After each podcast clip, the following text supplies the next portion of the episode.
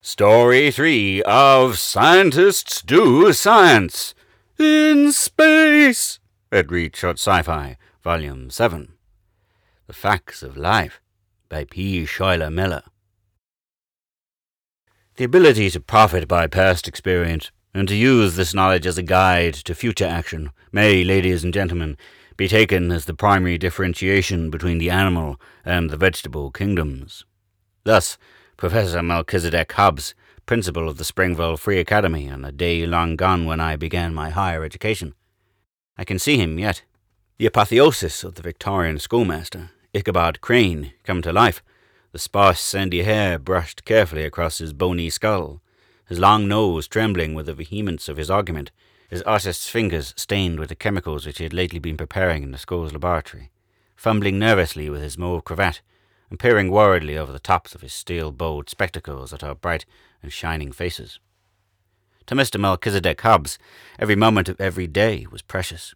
Those of us who came to know him a little more intimately in the four years that followed realized that he was not like other teachers. His teaching was the driving purpose of his life, second only to the keen and insatiable curiosity which sent his Voltairine nose prying into the intimacies of nature and ferreting out improbable facts to the greater glory of botanical science. Now on our first day at the academy he paced the rostrum like a molting crane, wholly intent on the seriousness of his peroration. Honeyed persuasion was in his voice, and a note of steel when it was needed, for by any standards Mr. Melchizedek Hobbs was no mean orator. Now he made an appeal to our young emotions. How often in one's journeyings is the heart warmed and the spirit moved by the solicitude shown by even the lowliest of God's thinking creatures in the care and upbringing of its young. How appalling is the contrasting lethargy which characterizes the race of the cabbage and the vegetable marrow. With what wanton abandon does the profligate thistle scatter its plumed seeds to the four winds, yet with what loving patience does the gentle hind nurture her fawn and bring it to maturity. Education, ladies and gentlemen, is not the prerogative of mankind. The kitten learns from the wise mouser, its mother, to stalk its wary prey. The sparrow in its nest is taught to spread its trembling wings. Even a field mouse learns to know its natural enemies and to recognize them from afar. It is God's will on earth that in every thinking race the parent should instruct its young. The adult imparts the accumulated wisdom of its kind to the mature. Education, ladies and gentlemen, is the heritage of the animal kingdom, the privilege which divides us from the leek and the asparagus. I trust that you will not deny that heritage. Thus, Mr. Melchizedek Hobbs, in the days when I first knew him. There were a few of us who tagged him through the woods and fields, listening to his painfully erudite disquisitions on matters of botany or zoology, following his kicking heels and flying coat-tails in wholly undignified pursuit of some new butterfly or beetle, or labouring home under the weight of collecting boxes stuffed with mosses and rare ferns. We learned little enough, I suppose, for I found it hard now to distinguish a primrose from a cowslip, but we appreciated the very real enthusiasm which was his, and his sincere desire to learn and to impart what he had learned. Then in our turn we graduated, and went our separate ways. I heard that a maiden aunt in England, some forgotten relative of his mother's, had died, and left Professor Hobbs an income which permitted him to leave the academy and opened a little greenhouse which was as much a laboratory as a business enterprise. I wrote him a letter of congratulation, and from time to time in my wanderings I sent him slips of rare or beautiful plants which came to my attention. And then, only a few months before my travels were ended, and I had come back to Springville, I happened on the Zulu rose. Where it got its name I do not know, for to the best of my knowledge there are not and never have been Zulus in Madagascar. Probably some African explorer, a little off his regular course, paid a fleeting visit to the Isle of Marvels and bestowed his taxonomic benediction on everything that came to his attention. In any case, and by any name, the Zulu rose would be the same anomaly. I had gone to Madagascar with some wild idea of finding and dragging back to civilization the fabled man-eating tree. That I failed was probably due in part to the fact that it never existed, save in some retired colonel's fevered imagination. I panted off in the trail of the Aepyornis, and had to be satisfied with a much addled egg still on display in the Springville Free Museum and Loan Library. I shot lemurs and hunted for missing links. For Darwin's Origin of Species had been very much before the undergraduate eye during my college career. All I found in the end was the Zulu rose. What first attracted me to the plant was the fact that it was never twice the same. There was a family likeness, about as much as there is between me and my brother Charles, but that was as far as it went. No self respecting plant behaves like that. The first that I saw was a young lady's hair, and I only noticed in passing that it was very much like a full blown rose with crimson satiny petals. The following morning, on my way back to the hotel, I saw the same rather spectacular blossom in a private garden, and was somewhat puzzled by the fact that it was growing on a stalk very much like an Easter lily, with long sword-like leaves and a whorl about its base. There were several colours on the same bed, reds and creamy whites, and one lot of a striking orange colour. Then, in the forest, I found the things growing in an entirely different manner. At least the crotchety old duffer who was guiding me swore that they were the same plant, although these were growing like parasitic orchids on huge mats of thread-like roots. The petals were more orchid-like too, and less flamboyantly coloured, and I assumed that this might be an ancestral form from which the cultivated varieties had been developed. All in all, I think I saw some twenty different varieties of Zulu rose, and no two of them were alike. That I did not see the one thing that was of importance, or even hear of it, can be ascribed only to the notoriously bad luck of the Abercrombies.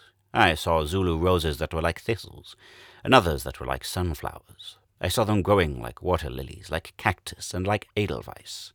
They weren't common, but wherever they were, they seemed to be perfectly adapted to the environment they were in. Their perfume was really overpowering and not entirely pleasant, and I noted in passing that there were never any bees or other insects near them. Unfortunately, while I mentioned the fact to my old teacher in the letter I sent with cuttings of three or four of the plant's many varieties, I let it go at that. Nearly a year passed before I saw Miss Liberty's torch raised over New York Harbor and watched the friendly hills of the Mohawk Valley closing in on either side of the train.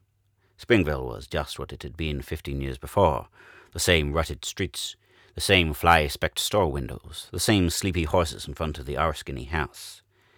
Even the same sparrows quarrelling under the eaves of the Methodist church. Jim Selford hacked me up from the station. He is mayor of Springfield now, and proprietor of the garage which he opened with much misgiving when he was sure that the horse had gone to stay. In the course of our parade up Main Street, he gave me thumbnail sketches of practically everyone of importance who had been born, died, or come to fame since I left town. I had my first hint that all was not well when we passed the hole in the wall that had, during my childhood, been a combined tobacco and sweet shop. It had an already weather-beaten sign over the door, Hobbs, florist, and busy about the front of the shop was a familiar figure, in the normal costume of a respectable upstate female. Jim cast a glance over his shoulder at my question. Oh, that's Abigail Jones, tons for old Hobbs. He spat accurately at the iron hitching post in front of the First National Bank. Now I know Jim Selford. The boys I cronied with had spent a good deal of their time around his livery stable, and their own yard had backed up on his. There had been certain disagreements about the uses to which his pairs should be put, if I remember. At any rate, I knew he was holding something back. How is Professor Hobbs? I inquired innocently. I suppose he's one of the city fathers by now. Jim looked up at me with surprise, but I kept an impassive face. He uncrossed his legs, crossed them again, picked up the whip, and gave the bay mare a cut across the rump that made her jump. Yep, he answered. I recognized the gambit. I must give before I would get. Has he had any luck with the plants I sent him from abroad? I asked. There are some very rare ones that you won't find in any of the big botanical gardens. If you can grow them here, it ought to put Springfield on the map. I did it. Jim planted both feet with a clump and twisted the reins around the whip. He spat his quid into the gutter, dusted off the plug, and cut a new chaw. Then he turned to me. You're into it too, aren't you, Maiden Old? If there was ever a worse show in Hullabaloo that old fool's raised, I've never seen it. If I was the widow Jones, I'd starve before I'd leave my daughter a tenant shop for the kind he is. Batty, that's what's wrong with him. Crazy as a coot. And dangerous. Them damn flowers. Ta! Then he closed up like a clam. I got not one word more out of him until he pulled up in front of my uncle's house. Now mine, then. Go on up there, he said. See for yourself. Get up. Which, of course, is exactly what I did. Of all my old friends and cronies, Melchizedek Hobbs was the one to whom I had been closest. Jeremiah Jones had written me a few times from Chicago, where he was with some firm of chemists, and I gathered that Sidney Smythe was enjoying the spoils of aristocracy as a cashier of his father's bank, but I was not anxious to see Sidney. The others had scattered or married and settled down, and I doubted that I would have much in common with the footloose Jamie Abercrombie, who had too much money for his own good, and had just inherited another slice that he hadn't earned. I had dinner and a pipe, and then set out along the well-remembered maple-shaded lane of Spring Street, past the old Sutherland place at the corner of Eagle, where a scrawny hedge had replaced the old white picket fence over the limestone bridge across the Grootekill, built by one of the Irish stone cutters who had been brought over to work on the Erie Canal, past the Jones house with its neat lawn and big red barn. There was someone on the porch, but I didn't stop. I didn't cotton much to Abigail, and there will be plenty of time in daylight to talk to Mrs. Jones. Melchizedek Hobbs lived almost at the end of Spring Street, in a huge rambling clapboard house that hadn't been painted since before Gettysburg. The grass, as usual, was rank on the lawn, but the flower beds lined flagstone walk were pictures of tender care, and the big new greenhouse in the backyard shone like silver in the moonlight. There was a light out there, so I went through the side yard and opened the house. There was a huge wire fence across the yard with an iron gate, and the gate was padlocked. I rattled it and hooted. The light went out in the greenhouse, and a moment later I saw the gaunt, scarecrow figure of Melchizedek Hobbs stalking toward me. He knew me at once, in spite of my handsome flowing moustache and weather-beaten complexion, and after fifteen years. Nor had he changed much to himself. It was a bit thinner, and he had taken to a pretty obvious toupee. His nose seemed longer and sharper and a little redder, and his clothes were a little shabbier than I remembered them. He was wearing a butterfly wing bow tie instead of the magnificent mauve cravats that I remembered, and it was on crooked. He went around to the front porch and sat in the summer moonlight, with the mingled perfume of hundreds of flowers wafted up to us from his garden, and the moist, rich smell of the Mohawk in the days before factory wastes and oil tankers turned it into an open sewer. We talked about old times and about my adventures in far lands, and the exploits of the others among his favourite pupils, but I could see that he was uneasy. So very gradually I turned the conversation to himself and his flowers. I told him of my experiences in finding some of the plants I had sent him, and he went into raptures over the things he had done with them. And then I asked about the Zulu rose. It was like throwing a blanket over a coop of clamouring ducklings. I knew he was looking at me through the darkness, his long nose quivering with indecision. I knew that he wanted me to leave or change the subject, but I knew that he would never ask me to do so. It was cruel, perhaps, but I simply sat and waited. It seemed a long time before I heard him sigh. Yes, James, of course. You have been told something in the village. It was Jim Sulford, I presume. He will be the one. Well, you have the right to know. He got to his feet and, to my amazement, began to paw off his coat. He dropped it at his feet and proceeded further to haul his shirt tails out of his high-waisted trousers. Then, with trembling fingers, he struck a match and held it over his head. He had on a kind of smock or cassock that came clear down to his bony knees. To the waist it was literally patched with little pockets, and every pocket was stuffed with rich black dirt out of which rose the leaves and stems of seedling plants in various stages of maturity. Some were no more than green buttons, and some were well leafed out. Some were flourishing vines that wound affectionately around his arms and his scrawny neck, and thrust tender tendrils down inside his celluloid collar. It was the way he went about. No wonder the town thought he was crazy. He said nothing, he went down the steps and around through the yard to the greenhouse, and I followed. He unlocked the door and opened it, and I was stifled by a blast of tropical heat and fragrance that sent me winging back to Madagascar and the girl in the hotel. He stalked down the long aisle of the greenhouse, and I was right at his heels. He lighted lamp after lamp, and as the place filled with light, my jaw began to drop, until I must have looked like a candidate for the booby hatch myself. It was incredible. The place was full of Zulu roses of every size and description. There were thousands of them, all different, and they filled the greenhouse with a riot of fragrance and rich color that made my head spin. Then I saw something that sent cold fingers diddling along my spine.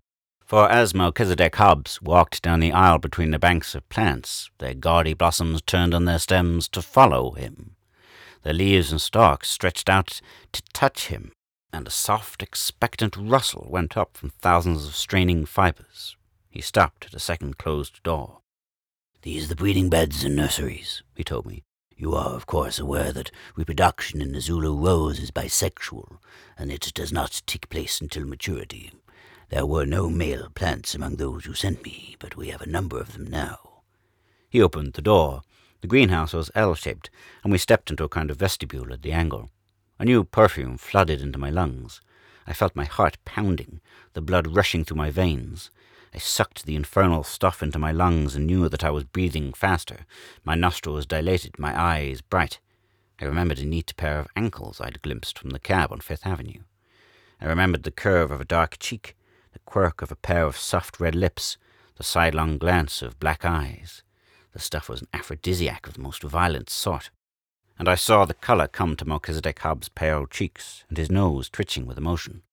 He reached up and patted his toupee into place. He pointed. The plants were growing in pairs, male and female, and their shameless behavior made me gasp.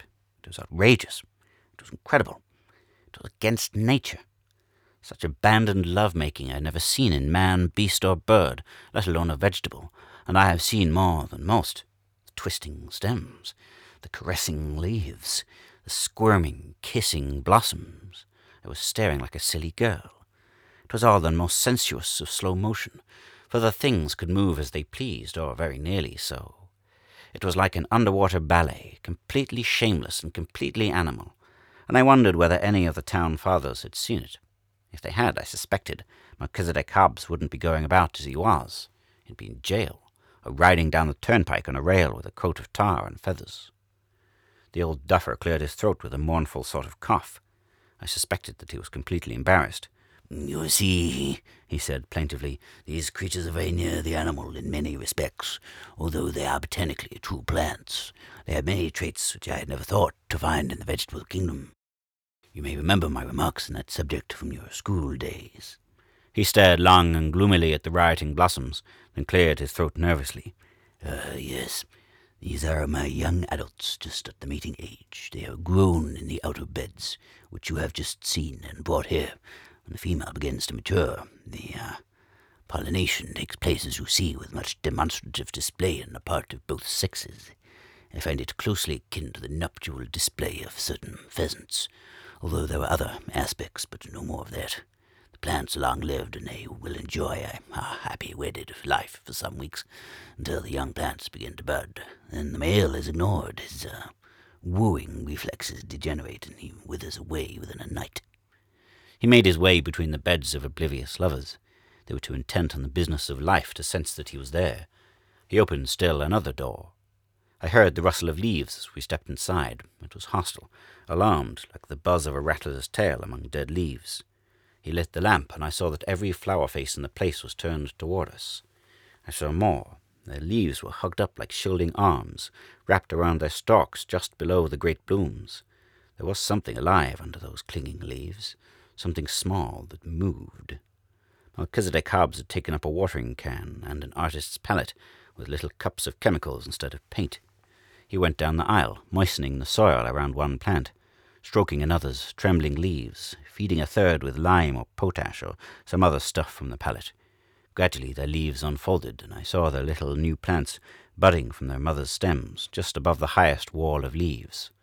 The shape the things took seemed to depend on the kind of soil they were in. But the young plants were all alike, tiny and green and shapeless, much like the embryo of any animal.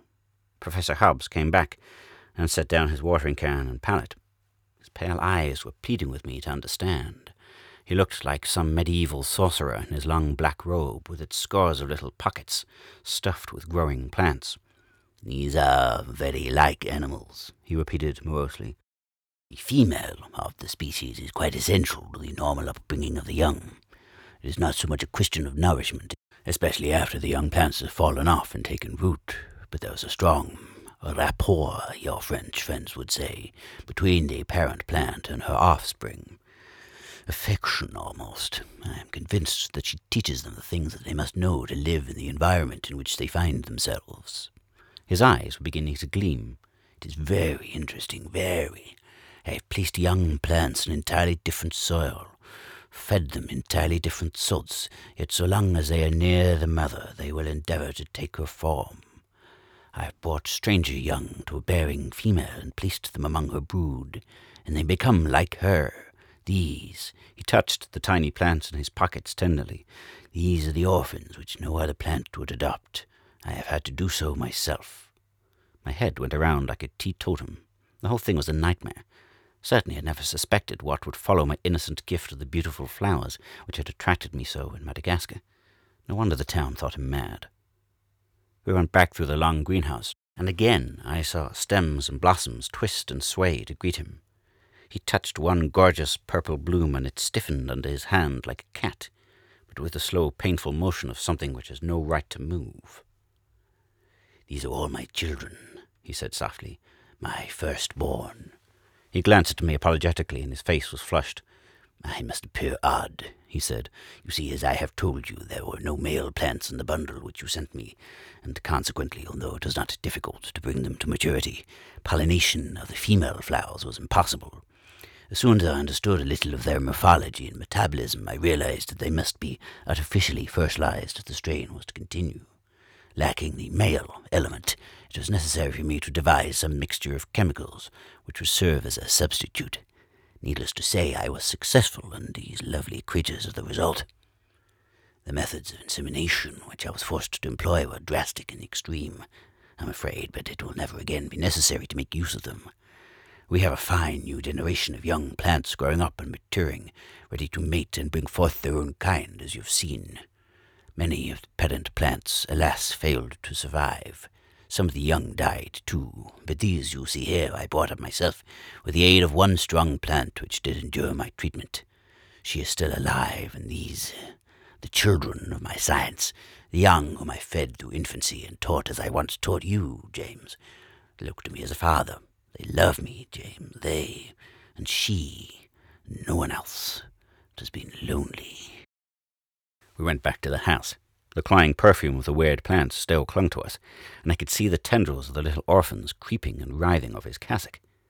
We went inside. It was as I remembered it fifteen years before. Not a picture or stick of furniture had changed, but there was one addition.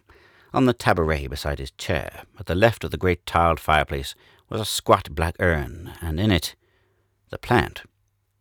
I realized, of course, this was the one remaining plant of those I had sent him, the veteran of his experiment, the she of whom he spoke.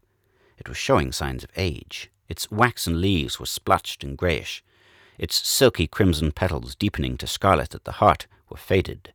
Not until he sank down in the old Morris chair and stretched his long legs out toward the hearth did it respond and bend down toward him. He cradled the great blossom for a moment in his palm and let his fingers slip lovingly down its slender stem. I saw its withered leaves tremble at his touch and smelled the faint perfume that rose from it.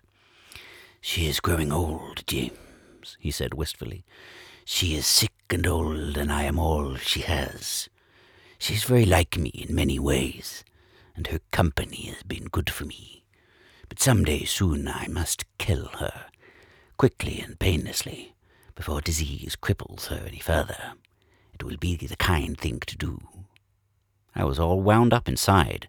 They were right in the town. This was mad, abnormal, unhealthy, that he had every reason to be as he was.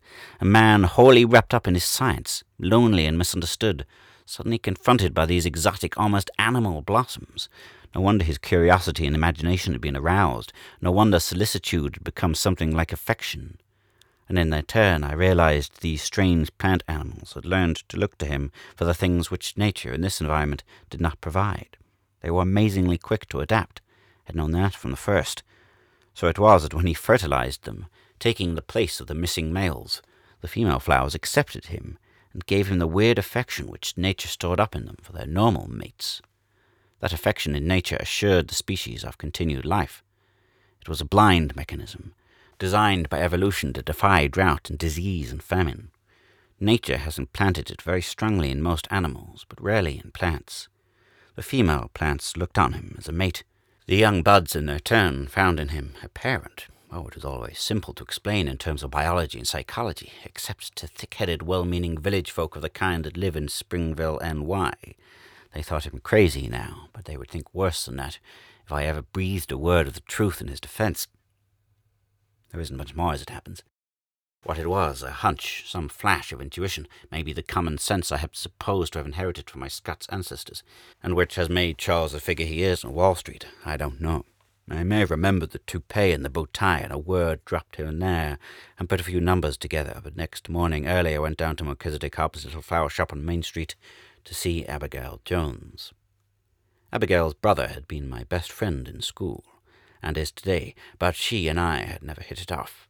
She was a good twelve years older than either of us, and she was the perfect figure of the soured, desiccatedly righteous virgin, whom we characterized by the tag old maid. The shop showed plainly the care she devoted to it. Everything was immaculate, painfully so, and the potted plants were trim and crisp, the cut flowers fairly sparkling. I wondered where they came from, for there had been nothing but the Zulu roses in Melchizedek Hobbs' greenhouse. And then I remembered that the Jones family had had fine greenhouses of their own when I was a boy. That was when two and two made four, and I finally made up my mind. I told her plainly in so many words what the trouble was. I took due blame on myself, and I am sure she has never forgiven me, and did my best to point out in a calm, rational, scientific manner that what had happened was the result of purely natural causes, operating in a perfectly logical way. Her face never unfroze, her eyes never as much as glinted, and I don't know to this day whether she did what she did because she wanted to, or because she thought it was her Christian duty. As I say, she heard me out without turning a hair. It was only when a sudden flash of inspiration came to her at the very end, as I was halfway out the door, that I thought I saw a bit of a twist in her prim lips. I remembered then that my uncle had had a very fine large bull, and I told her so. What happened that night was in a sense tragic. The bull got loose, as it had done before. It rooted and rampaged down the length of Spring Street, breaking through the Sutherlands' new hedge, ploughing up the Pitkins' dahlia beds, scaring a grey mare and spilling out two spooners in a buggy, chasing Constable Nate Williams up a lamp post and topping off the evening by raging through Melchizedek's Hobbs' greenhouse from end to end. By the time a posse had ramped through after it and had been chased by it, and hosts of small boys and frantic dogs had followed them and fled before them, the species Zulu rose was extinct in the Western Hemisphere. I say extinct. Melchizedek Hobbs had come out in his crazy smock to drive the beast off, and it treed him It tore the robe off him and trampled it to ruin. I know, for I was the one who got him down out of the tree when I cornered the bull. The old plant was left, and I have always had to give credit to Abigail, much as I sometimes dislike her, because she let him keep it after they were married, up to the point where it began to shed on her rugs. No woman could do more. He killed it then, quietly, and to this day, though Melchizedek Hobbs still potters around the greenhouses and sits in the back of the new store when Abigail will let him, he has never so much as mentioned the Zulu rose, nor his ill-fated attempt to teach young plants the facts of life.